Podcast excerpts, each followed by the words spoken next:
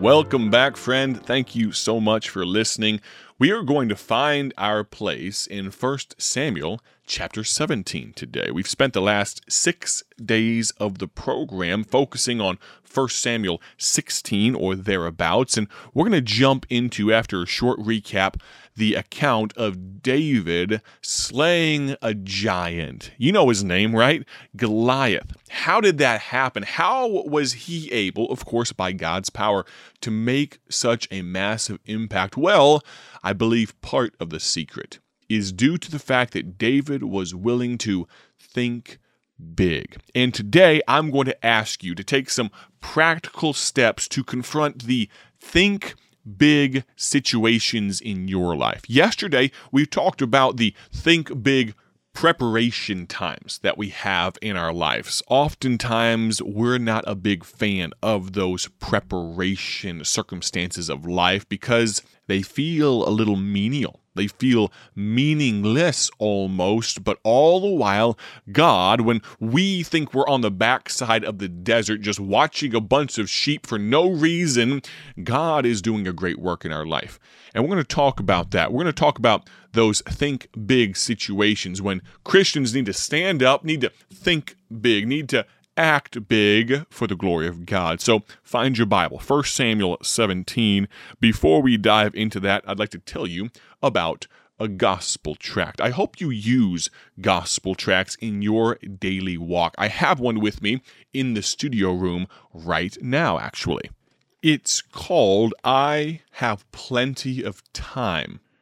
Now, that may seem, to those of you that know your Bible, know the scriptures, that may seem like something of a foolish statement, because we know that God's word says that life is but a vapor, peereth for a little time, and then vanisheth away. Well, there was a young lady, we'll call her Mary. She was 19 years old, and she said that phrase, I have plenty of time. Well, what she said was, in response to an invitation to accept Christ, to come to know the Lord, she said, I don't have time for that now. Besides, there'll be plenty of time for that later. Now, Mary was only 19 years old. Within 24 hours, Mary slipped off into eternity before she could again be confronted with the life giving gospel of Jesus Christ. Can I tell you, friend, none of us have time. You may say, hold on, my life expectancy, I should live for another 20, 30, 40, 50 years.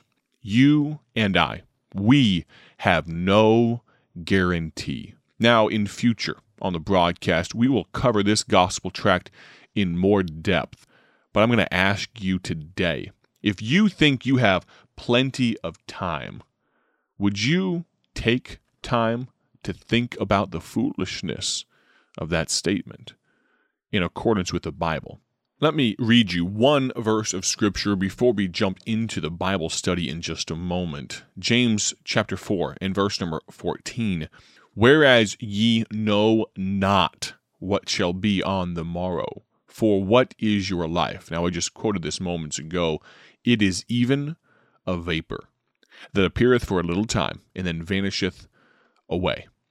Let me ask you, friend, if you don't know Christ as your personal Lord and Savior, literally just moments ago before we started this radio broadcast, I was texting with a gentleman that doesn't quite know. His soul is unsettled. He doesn't have peace.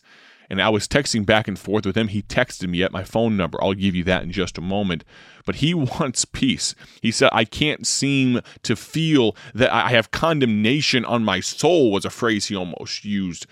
Let me ask you, friend, would you text me? Would you get in touch with me?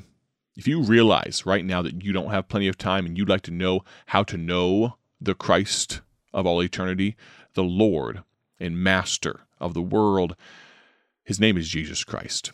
And I'd love to introduce him to you. You can text me at 309 316 7240. 309 316 7240 zero. Now, let's jump into 1 Samuel chapter 17. While you find your way there, let me encourage you to join us for our open house November 13th. That's a Saturday from 1 to 5 p.m. Central Time. If you show up a few minutes early or you stay a few minutes late, we won't throw you out. I promise. Saturday, November 13th, from 1 to 5 p.m. Central Time, there will be free food. There will be fellowship, the opportunity, the fun of meeting the team at Bible Tracts Incorporated. I am so excited about it. We're going to have a great time. My personal prayer and right now, the way things are trending, now we had over 100 people at our last open house. And you got to realize, especially last year with just the unknowns and things like that, now we're doing things very safe and all of those types of things. But last year, I was very pleased with 100. My personal prayer this year is that we surpass by a long shot 200 people. And I'd like you to come. Now, we do them in small groups and we distance them out and all those different types of things. So we'd love to see you. The address is 603 West Prairie Street, Odell, Illinois. 603 West Prairie Street, Odell, Illinois, 60460. And if you'd like more information, send me an email at openhouse at BibleTractsInc.org. Open house at BibleTractsInc.org, or I'll give you that text number one more time. You can just text me for information. It's 309 316 7240. Now, 1 Samuel chapter number 17. Have you found your place there? We talked about think big preparation yesterday. We're going to talk about think big situations today. David, that young man that we see in 1 Samuel 17, he was facing an enemy. And friend, you and I are facing an enemy.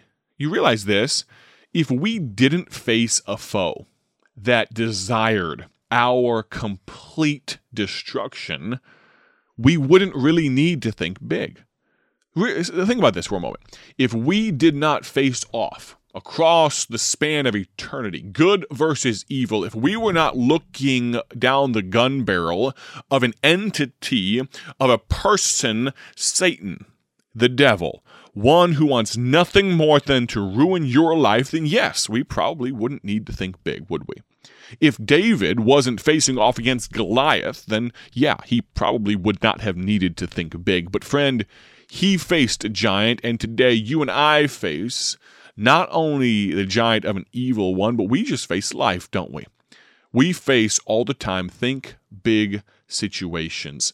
I want you to stop thinking of all the cons, all the negatives about thinking big. I want you to think about all the reasons that we should think big. Realize this the situation that you are in, just like the situation that David was in, we're going to talk about in just a moment, but realize the situation you're in right now is perfectly set up for God to do a great work.